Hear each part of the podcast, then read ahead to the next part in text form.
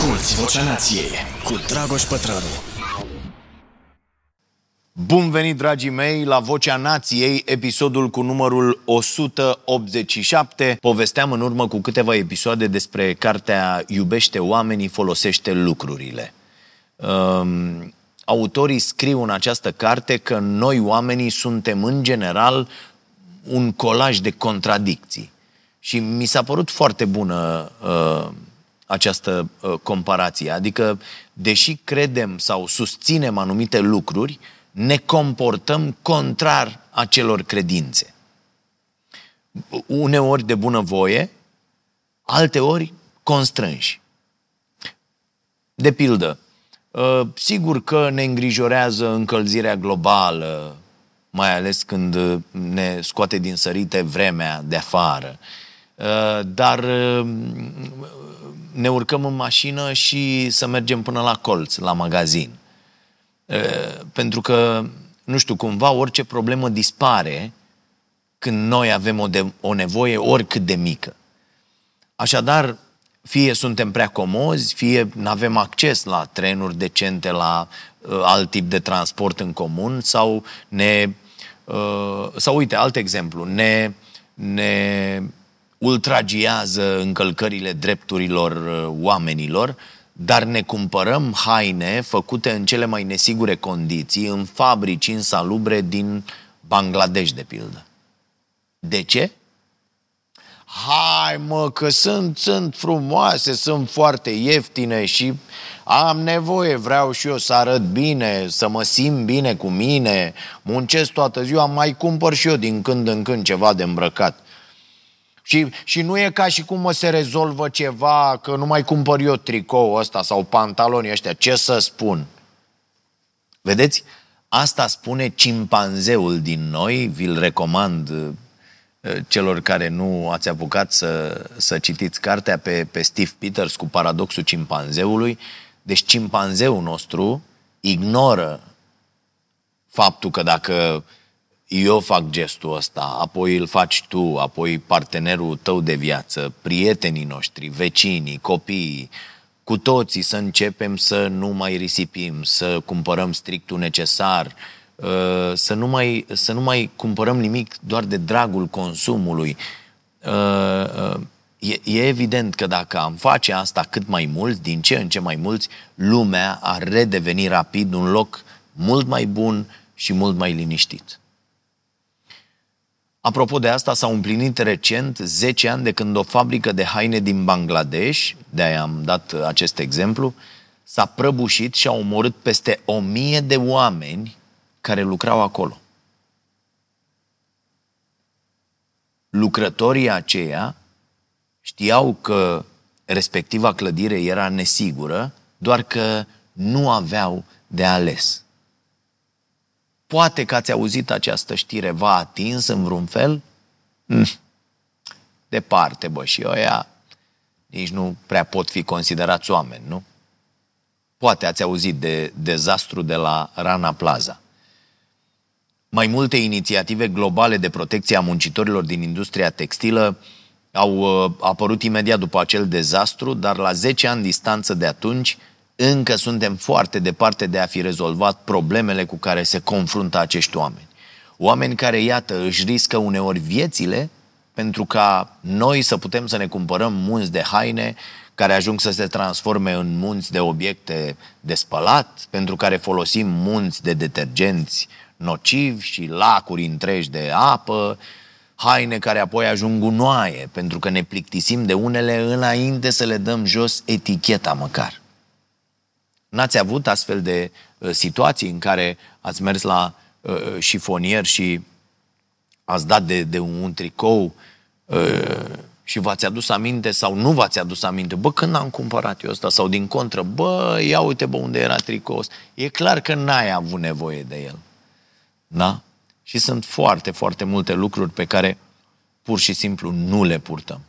Eu mă îngrozesc de fiecare dată, deși la, la 1-2 ani așa mereu adun mm, din hainele pe care nu le folosesc și tot, uh, uh, cumva, tot se, se adună. Cu toate contradicțiile astea pe care le purtăm cu noi, Se mai întâmplă însă uneori să mai avem și șansa să aliniem lucrurile, să acționăm în linie cu ceea ce credem. Există oameni care au decis că pot trăi confortabil cu mult mai puțin. Oameni care aleg mai des să lase mașina acasă și să meargă pe jos și pentru sănătatea lor. Oameni care aleg în mod intenționat să mănânce mai puțină carne, respectând astfel toate sfaturile specialiștilor. Oameni care au ajuns să, să fie confortabili cu ei, cum se spune, și care au reușit să se dea jos din mm, rotița asta a capitalismului bazat pe consum tot mai mare sau, pre, sau pe profit cu orice preț.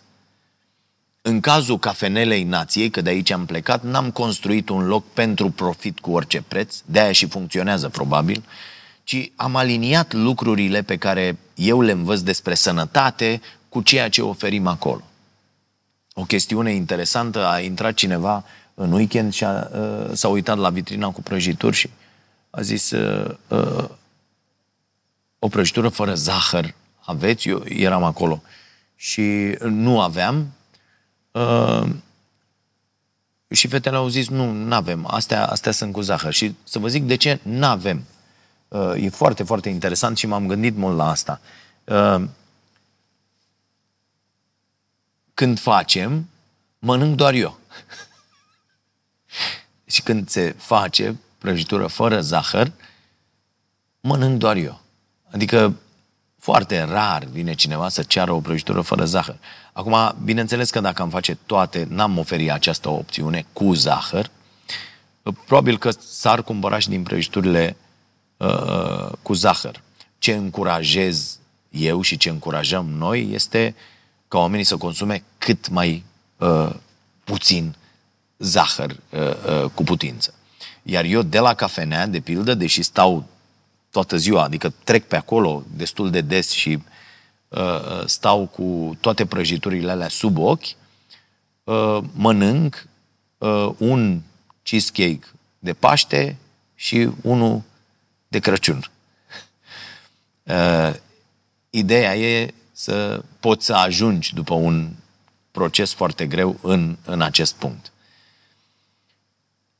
Apoi, tot ce am învățat despre sănătate a ajuns la voi și ajunge um, prin proiectul Starea Sănătății. Și apropo de asta, în perioada următoare vrem să creștem mai mult această curbă, să avem o echipă dedicată doar acestui proiect. Sper că o să vă placă uh, ce va ieși și sper mai ales să vă ajute pe drumul către mai bine, că despre asta e vorba până la urmă. Asta încercăm să facem noi aici, să ne educăm împreună simțul critic, fie că e vorba despre sănătate, despre idei, despre cărți, despre politică și așa mai departe. Învățăm așadar împreună. Foarte mulți dintre voi mă întrebați cum reușesc să mă concentrez la lucrurile astea importante care să mă țină pe drumul spre mai bine, să-mi păstrez echilibru, să mănânc sănătos, să merg la sală, să citesc și așa mai departe. Uh, știu ce înseamnă să te uiți la unii oameni și să nu înțelegi cum poate să pară că totul e frumos aranjat în jurul lor, că știu exact uh, ce fac și că viața lor e simplă. În unele cazuri, în multe cazuri, nici măcar nu e așa. Este doar o imagine construită pentru platformele sociale, pentru că asta ne spun platformele, așa ne dresează că viața noastră există doar ca să fie arătată în cele mai bune ipostaze ale ei. Și aici vă spun secretul meu.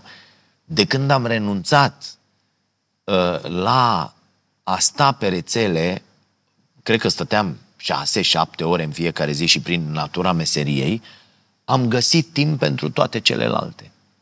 Iar apoi sunt tot felul de situații în fiecare zi când găsesc uh, uh, acel timp. Sau fac astfel încât ca lucrurile să se întâmple. Vă dau un exemplu. Am mers la Târgu Jiu un weekend, vineri un drum de 4 ore jumate, duminică la întoarcere un drum de peste 6 ore jumate pentru că a fost accident. Am reușit să fac astfel încât să nu conduc eu. Și am citit mai mult de o carte în orele astea puse la un loc, am terminat o carte pe care o aveam începută și aproape că am citit o altă carte. Deci este vorba de cum uh, uh, organizăm lucrurile din viața noastră astfel încât să prioritizăm ceea ce credem și știm că este important pentru noi. Uh, dar chiar și atunci când ești conștient că totul e un avatar, tot e, e frustrant pentru oameni și înțeleg asta. Mai ales mă uit la cei care uh, au ca ocupație, deci asta este viața lor, să arate bine, pentru că merg la sală, pentru că sunt antrenori personali, pentru că sunt uh, nutriționiști sau mai știu eu. Aia este meseria lor. Ei stau și doar asta fac în fiecare zi.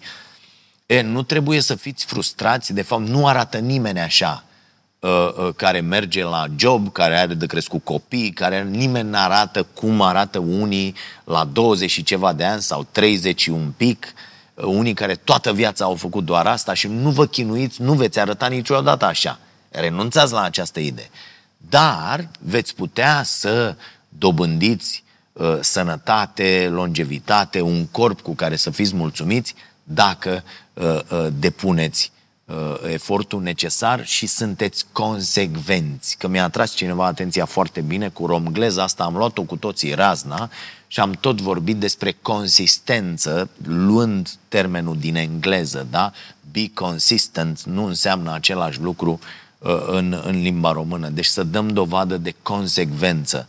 Uh, asta, asta e ideea și mulțumesc pentru, pentru observație ai senzația, nu mereu, când te uiți pe rețele, că există două lumi și că tu nu vei ajunge niciodată în lumea pe care o proiectează în jurul lor acei oameni. Și da, e adevărat, multe dintre probleme sunt sistemice și nu vor fi niciodată rezolvate doar cu eforturi personale. Uite, apropo de asta, de eforturi personale, mă gândeam săptămâna trecută și am scris și în newsletter despre treaba asta, mă gândeam că oricâte eforturi personale am face noi, părinții, misiunea în a ne crește și educa frumos copiii, bine, astfel încât ei să ajungă niște adulți uh, buni, da? Emisiunea asta e una aproape imposibilă fără sprijinul sistemului educațional, fără o infrastructură a educației foarte bine construită. Chiar și acei părinți care au toate resursele necesare să se ocupe de copiii lor, eșuează în această lume atât de prost construită. Iar atunci când ne uităm după ajutor din locul în care el ar trebui să, să vină, nu? Ne uităm, băi, adică atunci când ne uităm spre guverne, școli, vedem acolo un gol imens.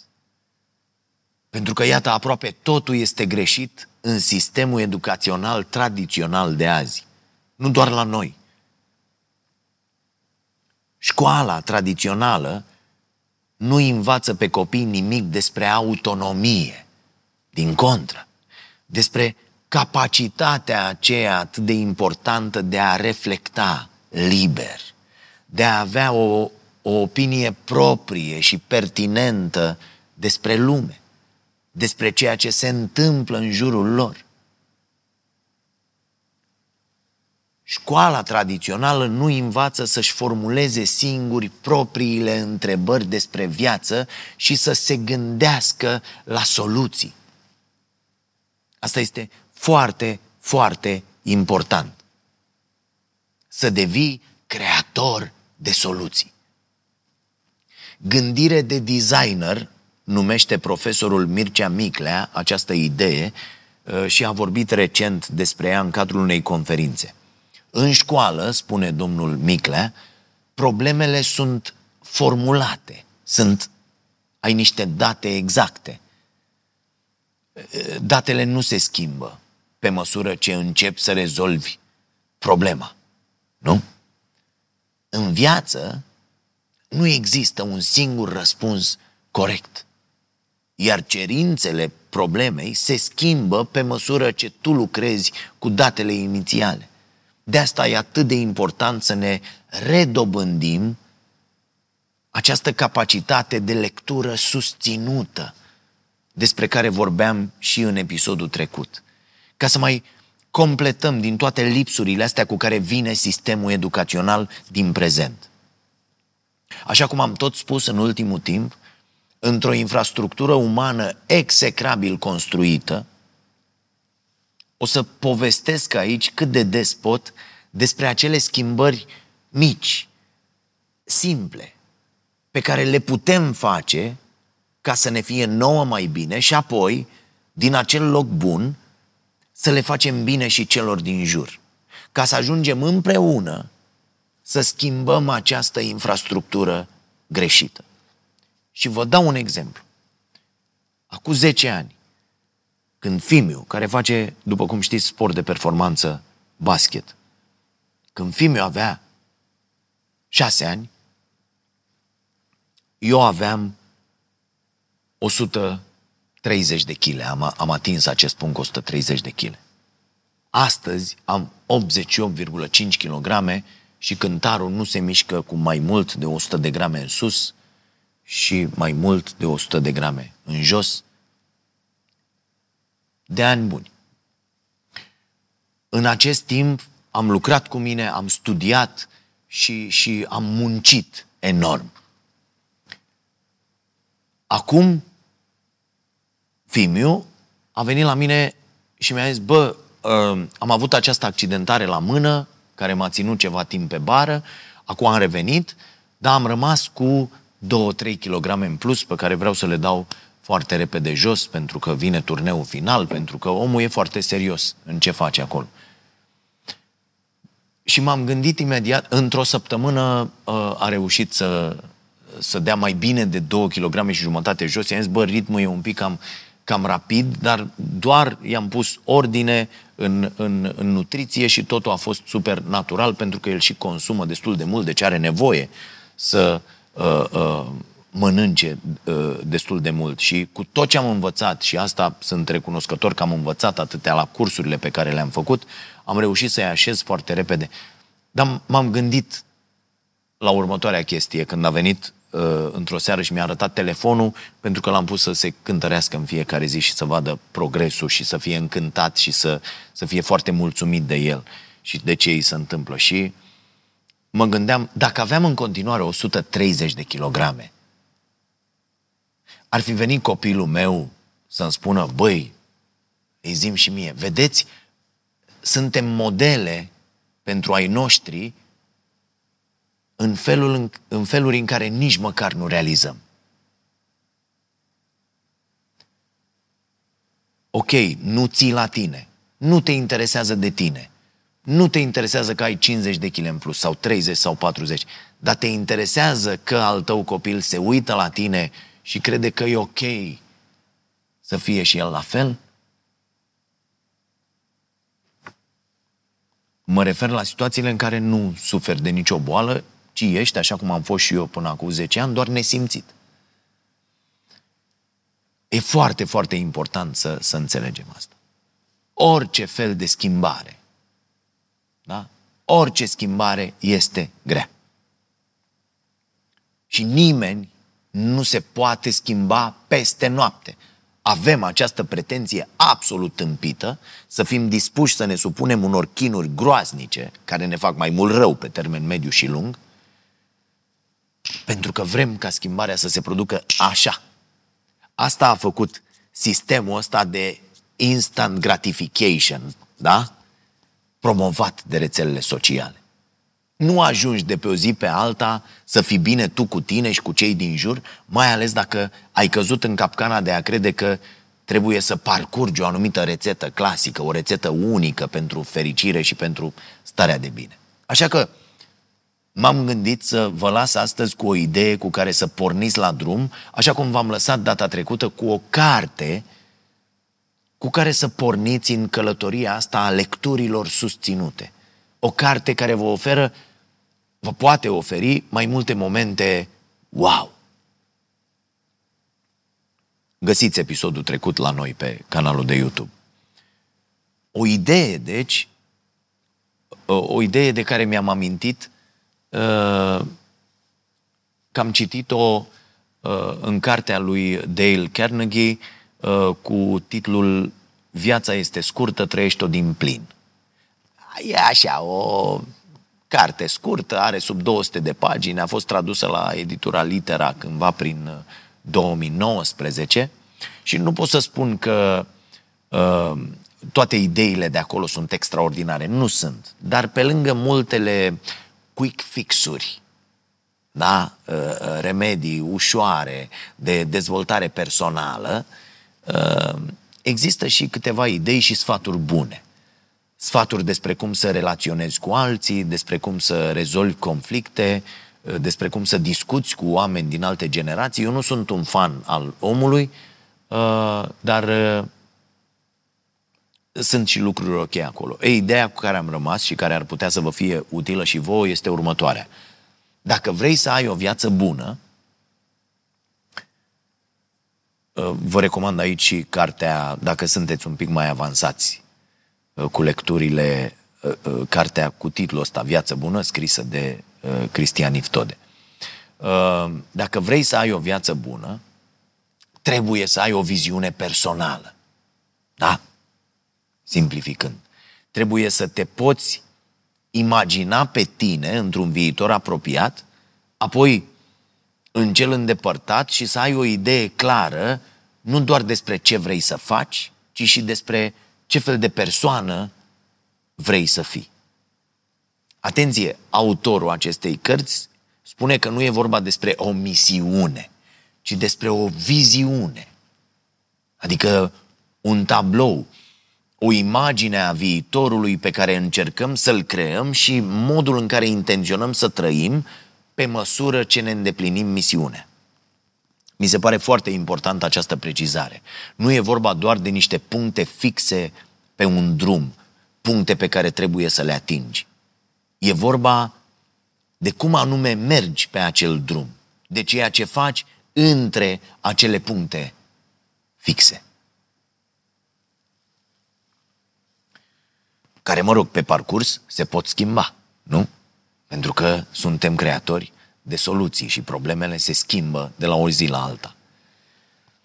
Și ca să vedeți cât de importante sunt discuțiile cu voi, m-a dus cu gândul la ideea asta unei viziuni personale unul dintre membrii comunității noastre care mi-a spus la una dintre sesiunile săptămânale de întrebări și răspunsuri că ar vrea să se lase de fumat foarte multe uh, întrebări și solicitări de sfaturi am pe această uh, uh, chestiune în, în ultimele săptămâni uh, și Ionuț mi-a spus că vrea să lase de fumat, dar nu poate. Deci dacă urmărești Ionuț acum, să știi că a inspirat o parte din acest podcast.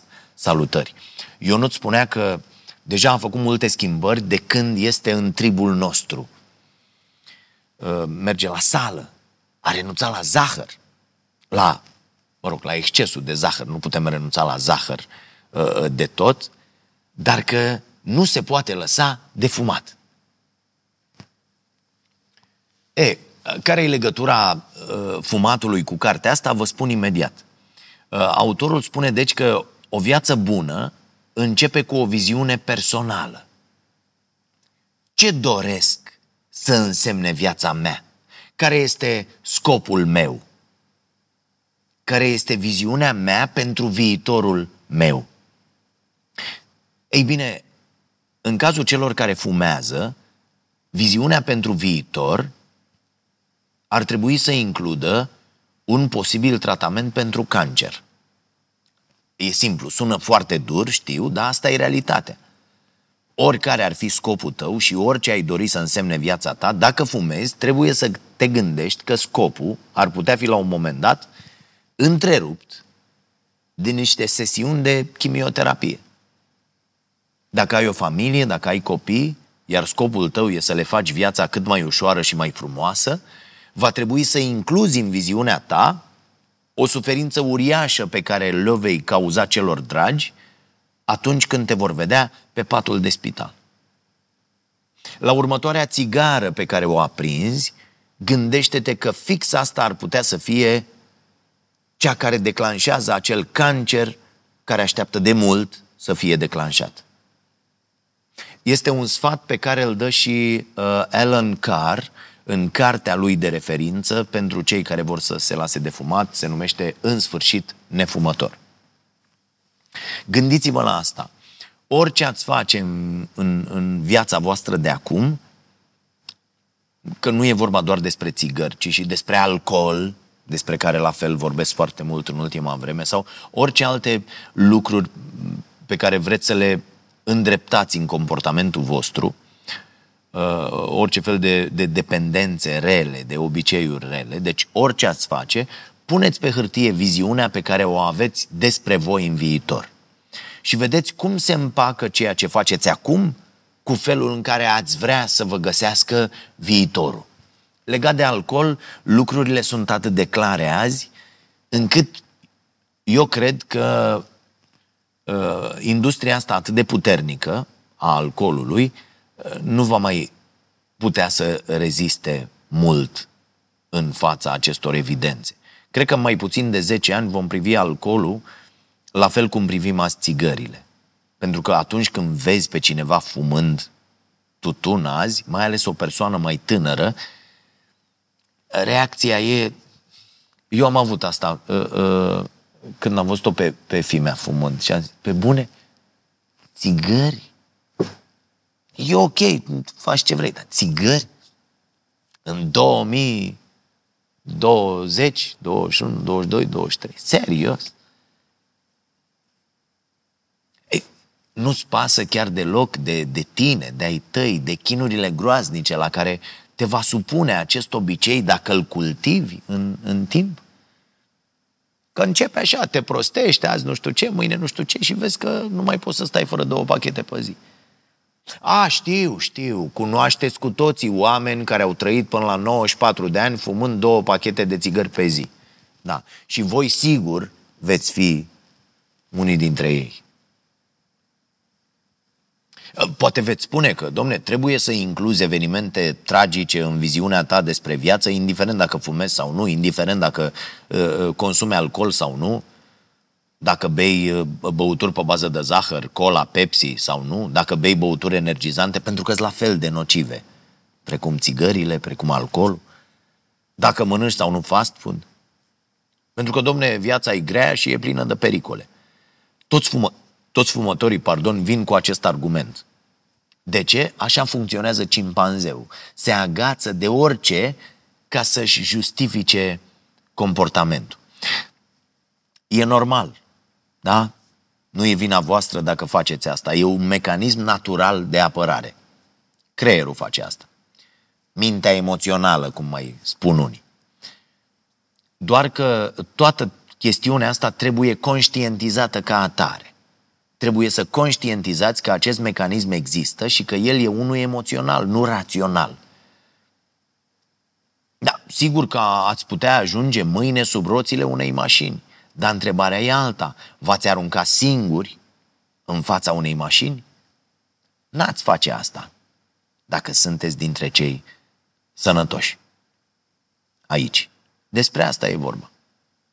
În fiecare zi reducem la minimum, atât cât putem, riscurile pe care le implică viața pe această planetă și în aceste societăți, așa cum au fost ele construite.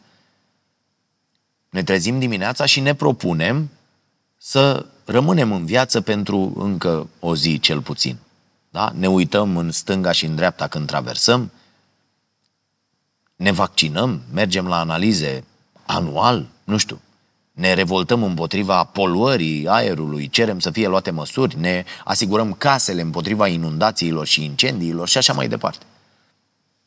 Dacă am crede că nu putem să facem nimic ca să avem grijă de noi și ca să diminuăm riscurile, am renunțat la toate astea, nu? Mă rog, unii renunță. Adică văd cum circulă unii șoferi pe drumuri și am de multe ori senzația că tot ce își doresc este să moară în ziua respectivă și să-i omoare și pe cei care sunt cu ei în mașină și pe alții cu care vor face accident. Niciun pic de prevenție în felul în care conduc. Sincer vă spun, cunosc animale mult, mult mai prevăzătoare, mai prudente decât foarte mulți dintre șoferii de pe drumurile din țara asta Cu toate astea, probabilitatea să fim călcați de mașină e de 1 la, nu știu, sute de mii. Ceva mai mare în România, țara cu cei mai mulți morți în accidente rutiere din, din Europa. În schimb, riscul de a face cancer dacă fumăm, de pildă, e de aproape 100%. Dacă apucăm să trăim suficient, pentru că fumatul, combinat cu o viață sedentară, cu stres, cu o alimentație proastă, aduce moartea din alte cauze decât cancerul mult mai devreme. Și totuși, fumătorii ignoră complet treaba asta. De ce? Așa funcționează spălarea pe creier. Și credeți-mă, știu ce vorbesc. Am crescut cu doi fumători înrăiți în casă. De fapt, eu cred că de la 0 ani până la 20 de ani când am plecat de acasă, 18, 19, 20 de ani când am plecat de acasă, am fumat foarte, foarte mult. Adică e posibil, deși eu n-am fumat niciodată în viața mea, să uh, mor de un cancer din cauza țigărilor pentru că am fumat pasiv foarte mult în copilărie. Da? Am crescut cu doi oameni capabili să-și dea ultimii bani pe țigări, nu pe pâine. Și mai are Alan Carr o imagine foarte bună în carte referitoare la spălarea pe creier. Zice așa, e ca și cum te prăbușești de pe un bloc cu 100 de etaje, dar când ajungi pe la al 50-lea etaj, spui, ah, hai bă că deocamdată e bine.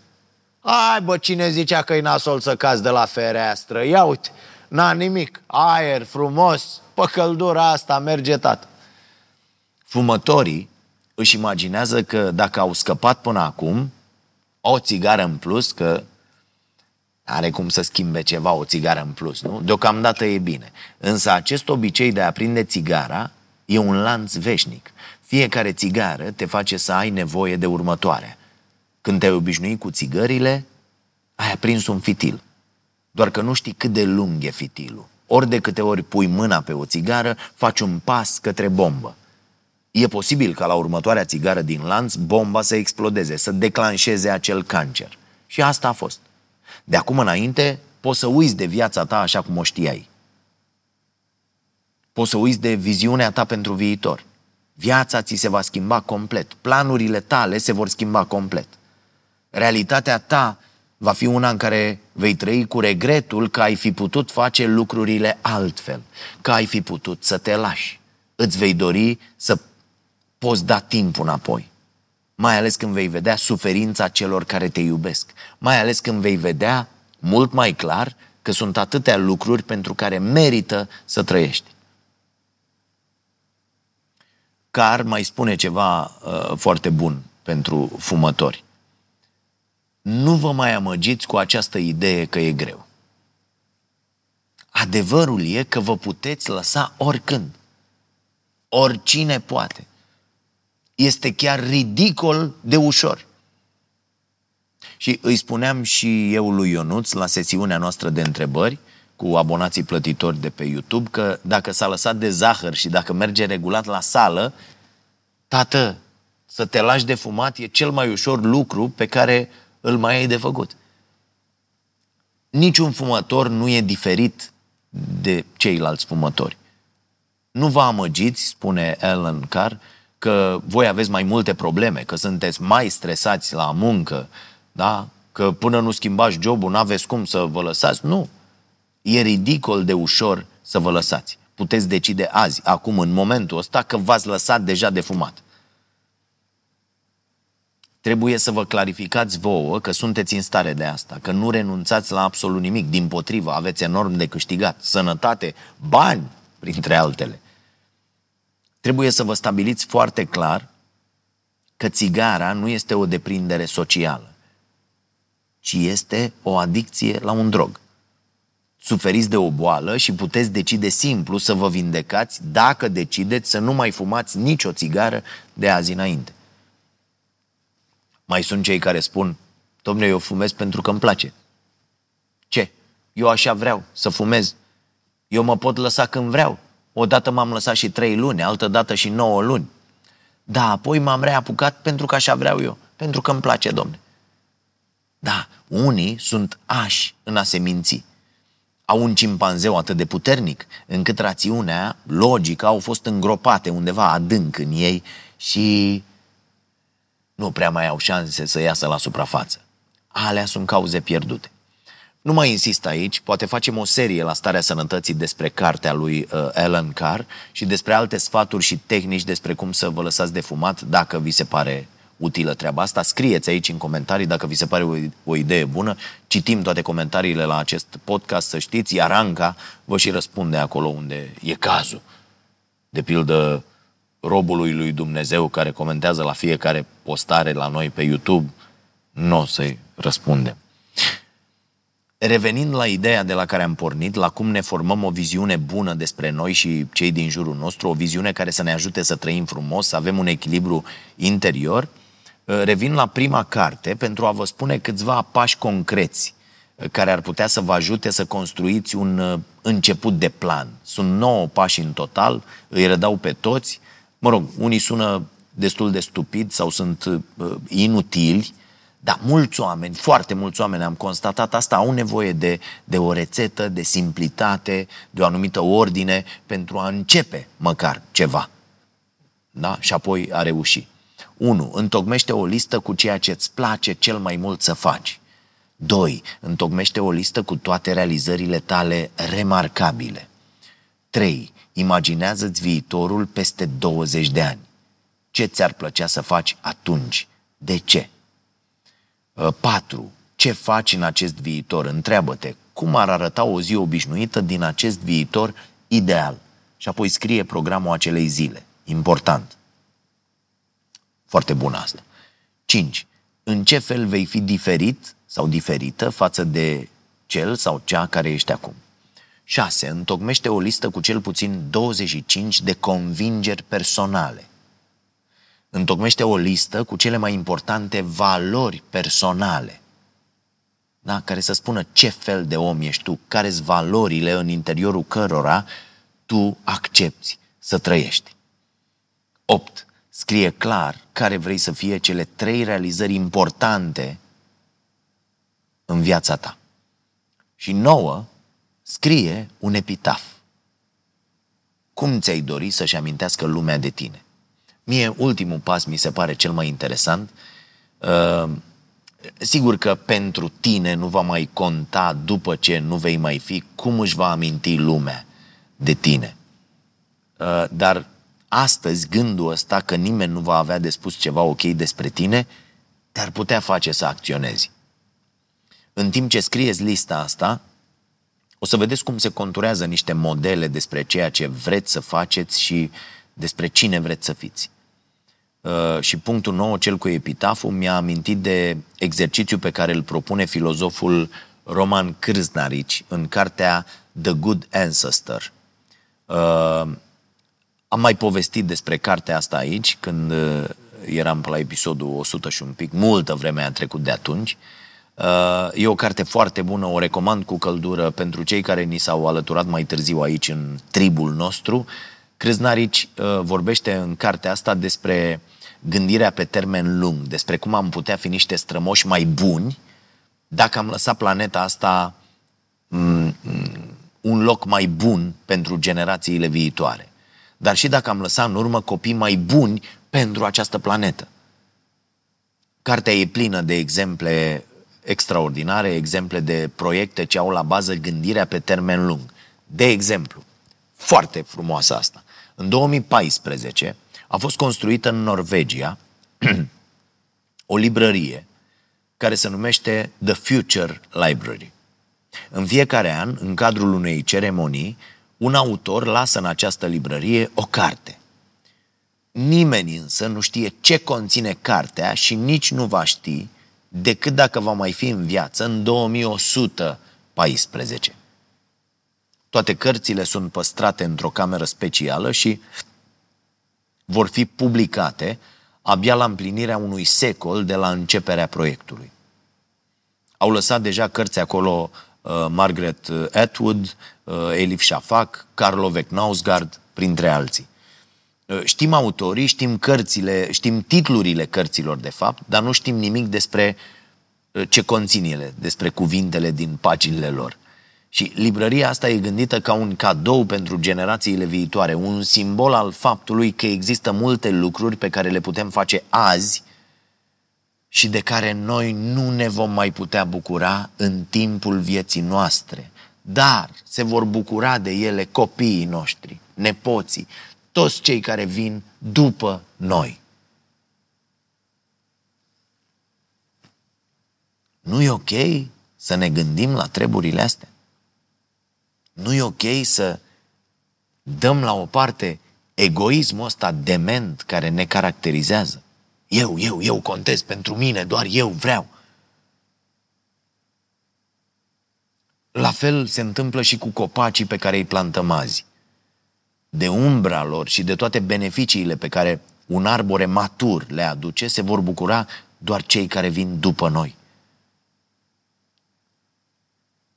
Apropo de uh, copaci, am fost la Baia Mare uh, uh, săptămâna trecută, deci uh, acum două weekenduri și am văzut niște arbori foarte, foarte frumoși. Ce, ce se întâmplă când schimbi uh, uh, peisajul, când mergi în altă parte și ești atent la detalii. Și sunt sigur că băimărenii, băimărenii nu admiră acești pomi, așa cum am făcut-o eu cât am fost acolo uh, uh, două, trei zile. Dar întors în ploieștiul meu, uh, am văzut un arbore mai mare și mai frumos, pe lângă care trec în fiecare zi și pe care nu l-am remarcat până acum. Și am făcut o plimbare tocmai pentru a-mi permite să fiu atent la pomii pe lângă care trec din orașul meu, oraș în care m-am născut și oraș în care trăiesc poluat până în măduva oaselor de rafinării și industrie și tot ce se mai întâmplă acolo. Revin, generațiile care vin după noi vor moșteni mare parte din ceea ce construim noi azi. Sau dărâmăm, că în multe cazuri ar trebui să dărâmăm multe lucruri. Da? Nu doar construcții fizice, ci și construcții ale minții, politici publice, idei. Și e un gând care stă cu mine de ceva timp. Mă, am atât de multe lucruri încă de spus, mai ales pe măsură ce uh, uh, citesc, ce discut cu oameni mai inteligenți decât mine, pe măsură ce mă educ continuu. Și pe unele dintre ele le spun aici, pe multe dintre ele. Poate și de-aia mergem înainte cu astfel de proiecte care ne hrănesc uh, spiritul, nimic mai mult.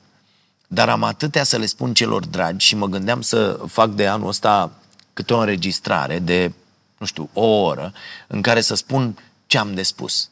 Și să repet exercițiul ăsta în fiecare an, la o anumită dată, iar toate înregistrările astea pe care să le păstrez undeva, să fie accesibile după ce eu nu voi mai fi.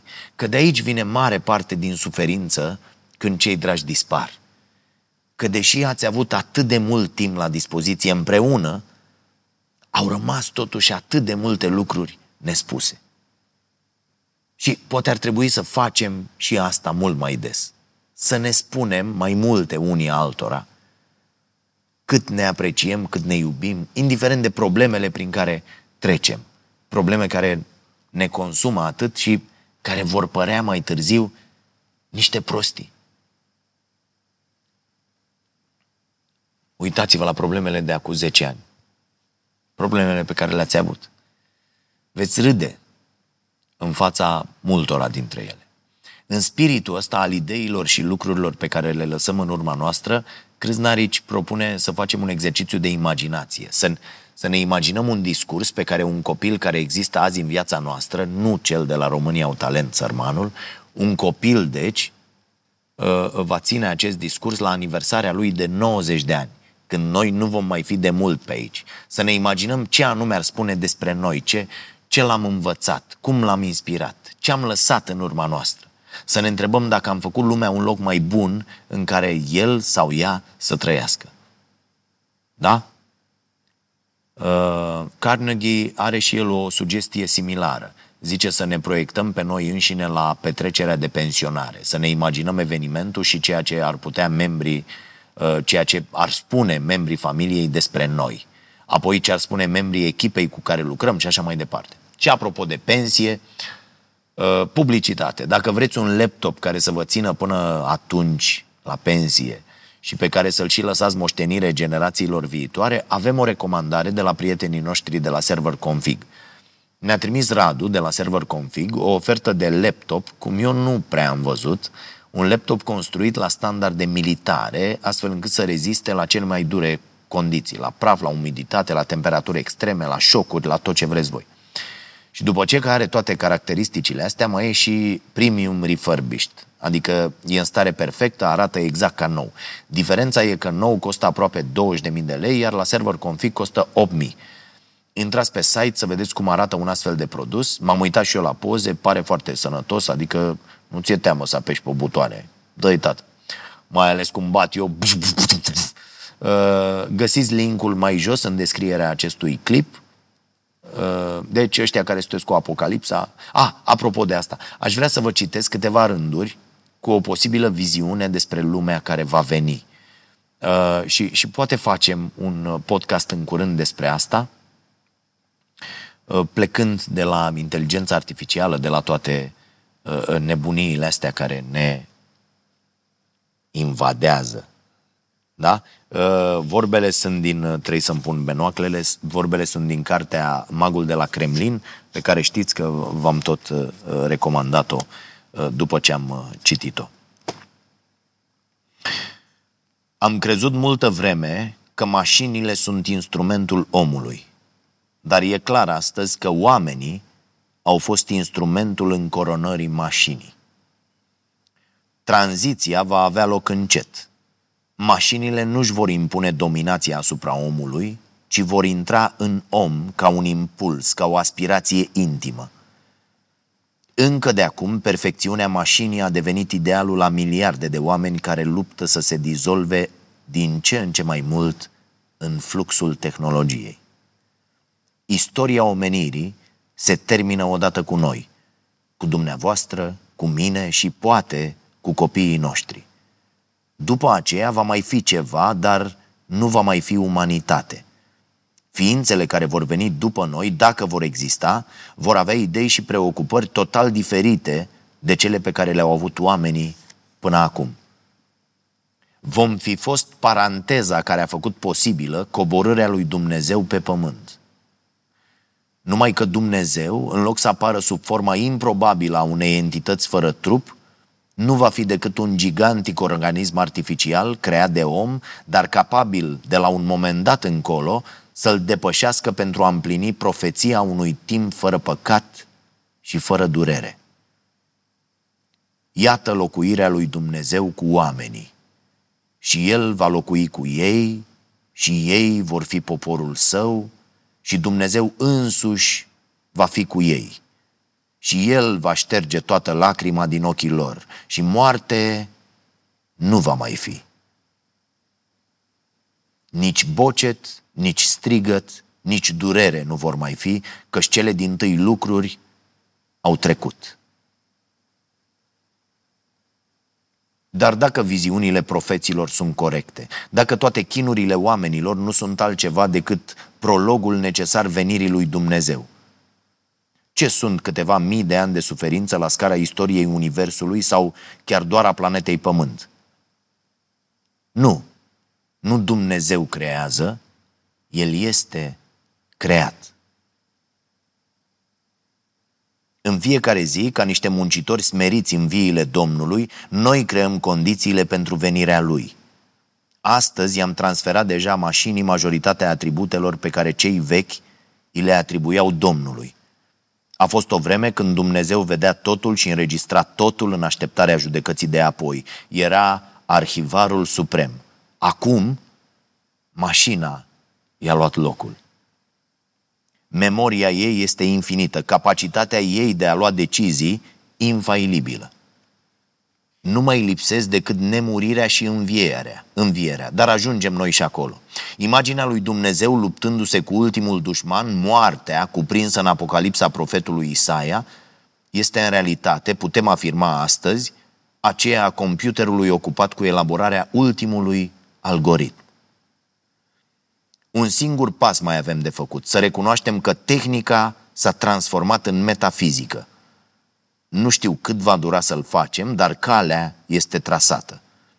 Așa că, vedeți că la început v-am mințit. Adevărata cursă nu este între putere și apocalipsă, ci între venirea Domnului și apocalipsă. Asta așa, să vă liniștesc cu privire la viitor, dar sunt niște rânduri care te pun un pic pe gânduri. Revenind la subiectul nostru, la viziunea asta pe care ar trebui să o avem despre noi și despre viitor, un viitor despre care nu știm absolut nimic și asta este înfricoșător, cred că ajută să vă gândiți dacă obiceiurile pe care le aveți astăzi vă, vă duc mai aproape de obiectivele voastre. Ne formăm obiceiurile și apoi ele ne formează pe noi, nu? Și ca să mai revin un pic la exemplu cu țigările, uh, mulți oameni uh, au ca obiectiv să fie mai bogați, de pildă. Nu? Cu toții vrem asta, mai ales când suntem tineri și nu avem resurse de niciun fel.